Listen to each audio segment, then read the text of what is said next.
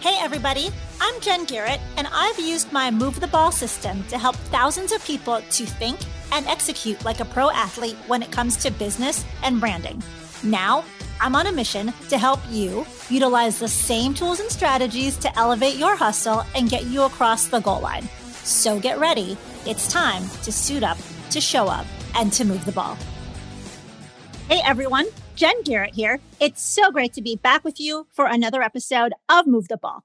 If this is your first time listening, welcome.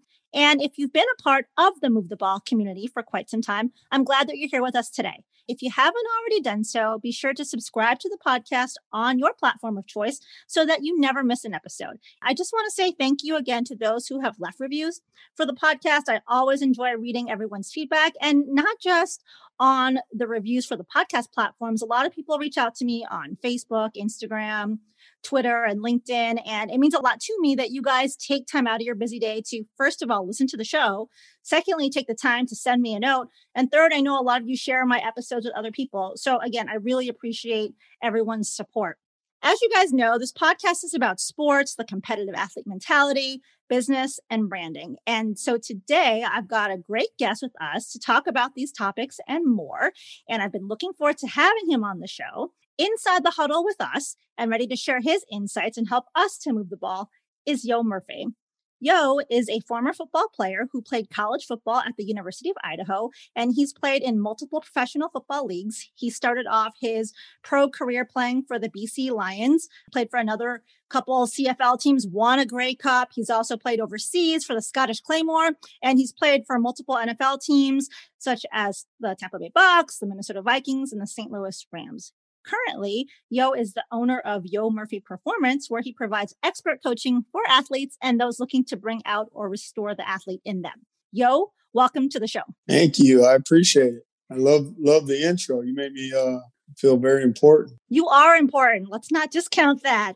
Well, it's great to have you here with us today. I saw you a couple months ago at your training facility in Tampa, and we were talking about having you on the show. So I'm glad that we're doing this today. So, where I want to kick off my conversation with you is you know, in my book, Move the Ball, I discuss a number of strategies, principles, lessons that show people how to reach that next level of success from football and how that translates to success on and off the field.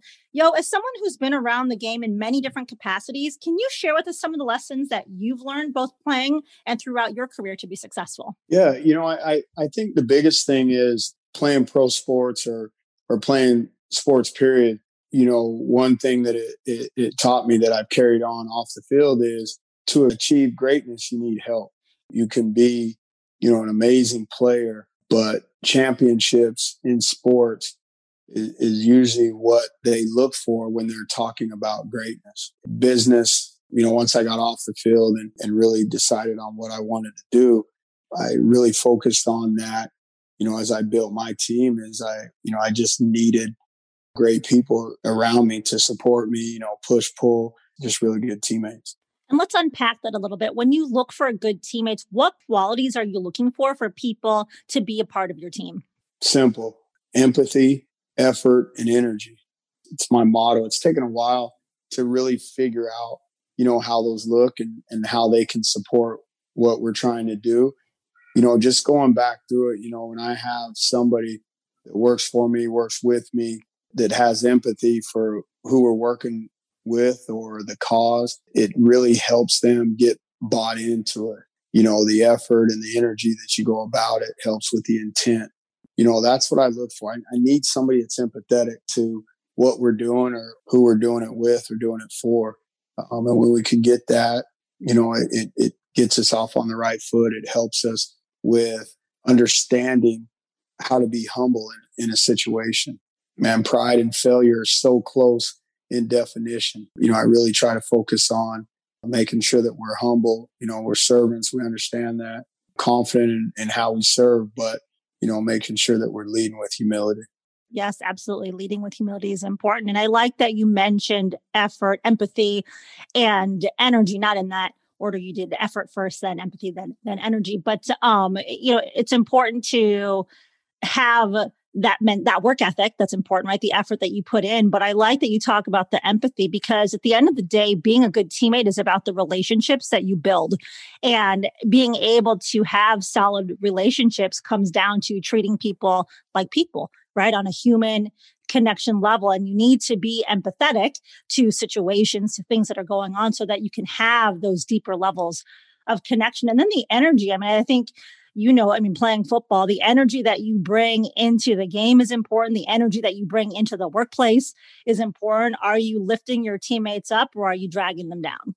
Just like you said, that last Pete is piece is key and not, you know, not only our teammates, but our clients, you know, especially, you know, our teammates, because, you know, the clients all get a feel for it, you know, that energy.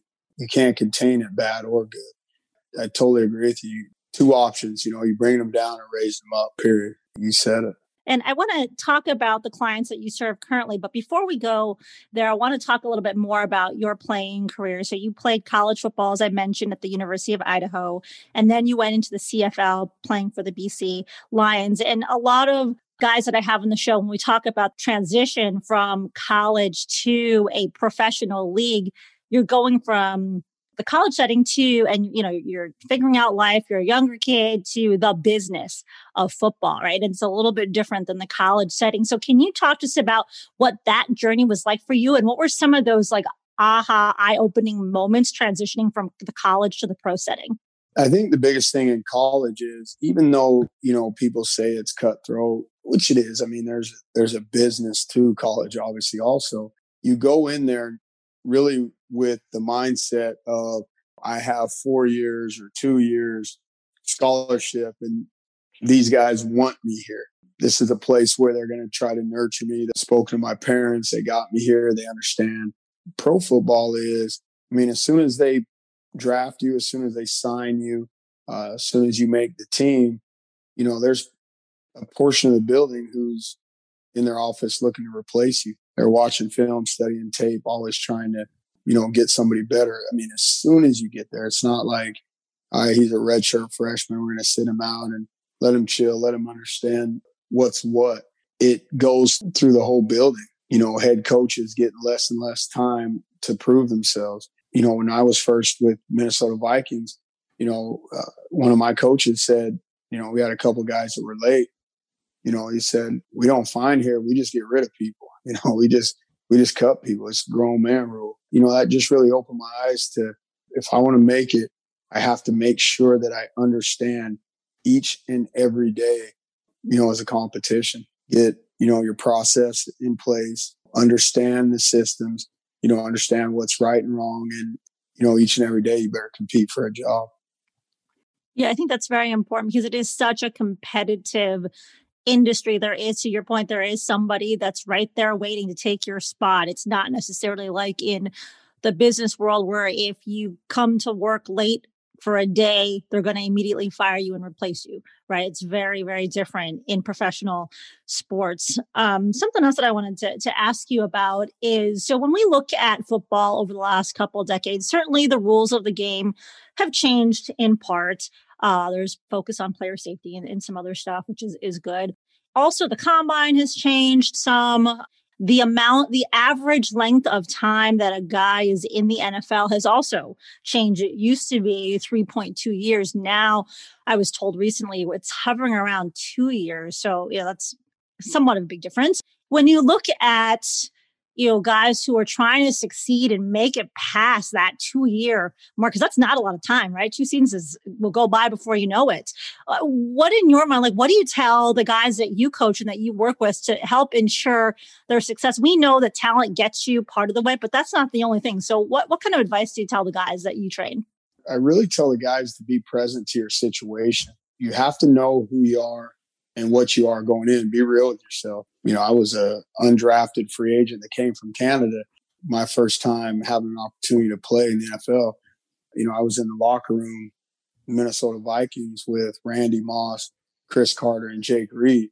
I knew real quick that I was different than those three. I knew I couldn't make mistakes. I knew I had to be early. I knew I had to do more. I had to play special teams.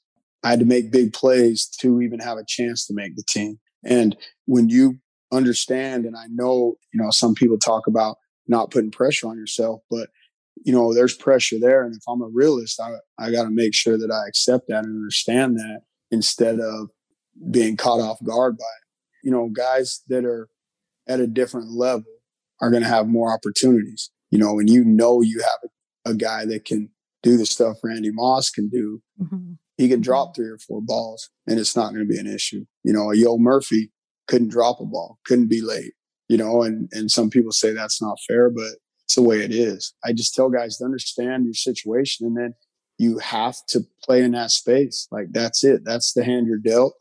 You got to go get it, you know, and that's it. You're training guys doing a great job. You've got a number of high profile athletes that you that come through your facility and work with you. When you transitioned from playing professional football to what you're doing now, what was it that made you want to do that? Talk to us about that journey. Well, you know, I was with um, St. Louis Rams my first year with them, and I tore my quad tendon. And so at the end of the season, finished the season up. You know, we went to the Super Bowl, so I wasn't wasn't going to miss that. So I finished up playing, and then um, just had a brutal recovery. You know, they told me, you know, get the surgery. Sooner you get the surgery, you're going to be out. It's going to be about you know 12 weeks.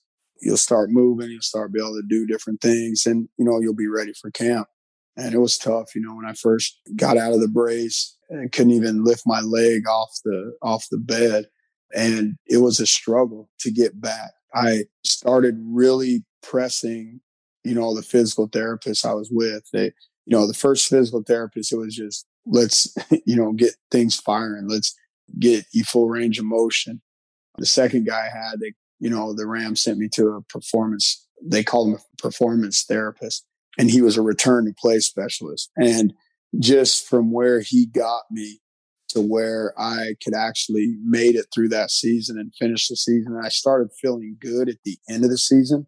It was just amazing to me, like where I was and where he got me. And, and I felt that this was something that I could really give back to my sport and to the people that were playing it, really diving into the ins and outs of it, understanding you know, the body better, understanding movement, motion, strength, asymmetry, just really figuring that out. Um, my first thought was I wanted to go to physical therapy school after I retired. And then the more I got into it and started finding and getting into the business of it, you know, I thought that this would be more in my lane and what I could really use my post football career. I could really use my knowledge of when I was playing and really help players on both sides. Sharon, I want to take you back. I know you've been doing this for a while to like that first year because I think it's important as an entrepreneur that road can be filled with ups and downs and it's a roller coaster of emotions. So talk to us about that for what that first year was like for you and were there things from football lessons that you learned to help you to be successful in this new venture? My first year I'd probably have to roll it into 3 years, you know. Uh it was um you know, it was tough sledding. As an entrepreneur, you just really better be ready to adapt. You have to be ready to deal with things and you can't shut down. You know, you don't have really anybody to go to. And so in football, you know, the best teams are consistent teams that live in the space of accountability that never, ever, you know, move out of that that's the biggest thing that I just really stayed with. I made sure that I was making the decision. So at the end of the day, no matter what happened, hell or high water, it was on me. It took me a long time to get out of that mode because as I hired more people and got a better staff, I was still involved in everything. You know, that's what I kind of had to back off of. But for so many years, I mean, the first four and a half years of business, you know, I did everything. You know, I just knew that, you know, if I did it and messed it up, I could handle it. It was on me. And so, you know, that was the biggest thing. I just wanted to make sure that I stayed consistent in my effort. I stayed consistent in my vision, my path. And then I was accountable to everything and everybody. You know, my clients knew that, you know, I was going to get it done. If I said this, I was going to do this. And so I think that was the, the biggest thing is just really pushing through um, being able to adapt and and staying accountable and consistent. Yeah, I mean, you mentioned adaptability, consistency, accountability, all very important things. And I think as an entrepreneur, sometimes you can lose sight of that accountability piece because there's nobody else there. There's no boss, right? That's that's beaten. There's no teammates per se that are are on you. It falls on you. And so I found, especially in the last year, people would make excuses because of COVID why they couldn't get something done instead of saying, okay, how can I adapt? And adjust because of this new environment so that I can continue to be successful. And I need to hold myself accountable to be able to do that. I work with a lot of small business owners. I work with a number of athletes that are looking, you know, on success beyond football, beyond baseball. And you know, it's about that accountability is so important and the consistency too, and being able to adapt and pivot as circumstances require you to do that. Yep. Yep. 100% in your facility, you do training for NFL combine training, you train NFL vets, you do some MLB offseason training, and then you just train other folks. I'll, I'll, call us the average Joes, if you will, and Janes that are, are looking to increase our performance, you know, and as well. Talk to us a little bit more about everything that you do. What we do is we deal with our clients on an individual basis, whether, you know, it's DeVonta Smith, Darius Leonard, Kyle Schwarber, we call them our corporate athletes. We basically build avatar of our clients and say, okay, here's where we're at now. Here's the perfect Kyle Schwarber. How do we get there? You know, what are the things that they're really asymmetrical in? What are the things that they're weak in? And what are the things they're strong in? And then we focus on that and we go through every single client like that. We have some big groups that limit us in how much we can do with our clients, but still, even if you're in a big group, we're going to know your strengths and weaknesses by the tests we perform. And then we, we just focus on that. We, we really focus on making sure that we're polishing the strength. You know, we're spending all of our time and all of our grind, our grit on the weaknesses. Um, and I feel you build better people like that. The guys that I train and the women that I train that are athletic, that are athletes, are so athletic that we're only trying to make you know, 1%, 2% advancements, adaptations. And you do that with people that are in the 90th percentile, you're going to make some serious, serious gains. Absolutely. Yeah, that 1%, 2%. And there's a compounding effect with that too. The more you focus on those incremental improvements, the, the better you get. And you mentioned some names that I was excited to hear. Uh, obviously, DeVonta Smith, um, is one, um, as well as uh, Kyle Schwarber. Kyle played for the Chicago Cubs for a while, won a World Series. So, as a uh, Chicago girl and Cubs season ticket holder, definitely uh, miss Kyle. Uh, miss him here in Chicago. And then, you know, DeVonta, a Heisman Trophy winner, right? a great athlete. When you look at these guys, what is it about them that makes them so great aside from their talent? The mindset of these guys, there's so many different components. You add this and you add that. And and that strengthens a guy or these two components together strengthen a guy.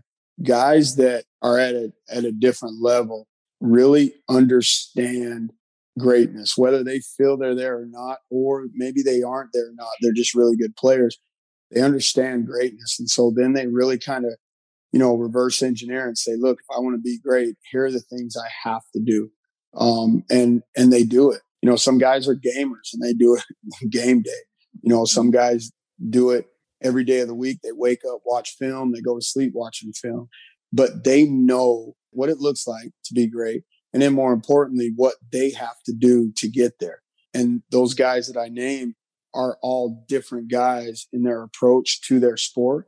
All of them really truly understand what they have to do to be great. Trent, I think that's important because there's no magic formula per se. Do these three things and you'll be great. It's really understanding you, your capabilities, where you're at, what your gaps are, and the things that you need to put into action so that you can be great. And each person's going to be different, right? In that it's it's exactly so it's not it's not a cookie cutter one size fits all type of approach so, yo, where can people learn more about what you do? You have a website, yomurphy.com. Where are you on social so people can follow you? Yeah, yomurphy.com is our website.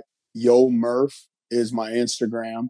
Yo Murphy Performance is our facility Instagram. Yo Perform, I'm on Twitter. Not as active on Twitter as I'd like to be, but you know, I was trying to get back on it.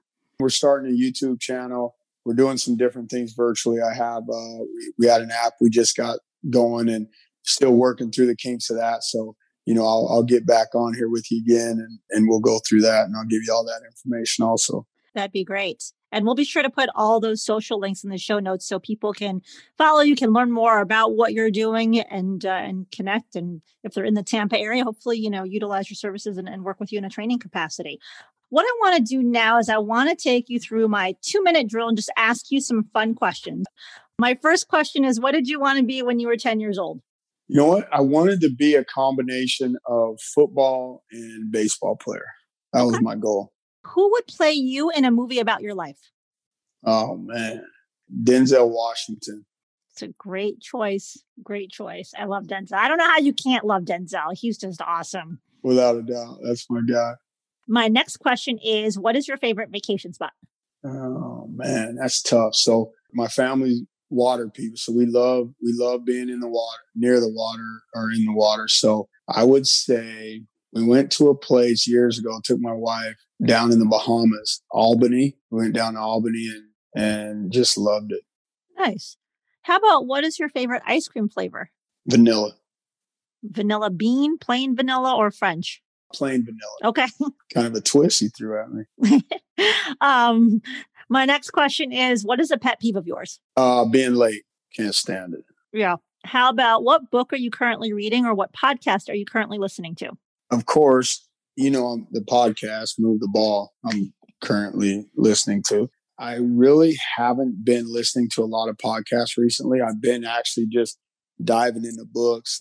You know, I'm reading one called uh, Triphasic Training. I've read, you know, another I wrote read a long time ago. Just wanted to brush back up on that, and then a book by Gray Cook called Athletic Body and Balance. One of my good friends in the business, Roy Holmes at Exos, recommended it, so I've been uh, kind of diving into that.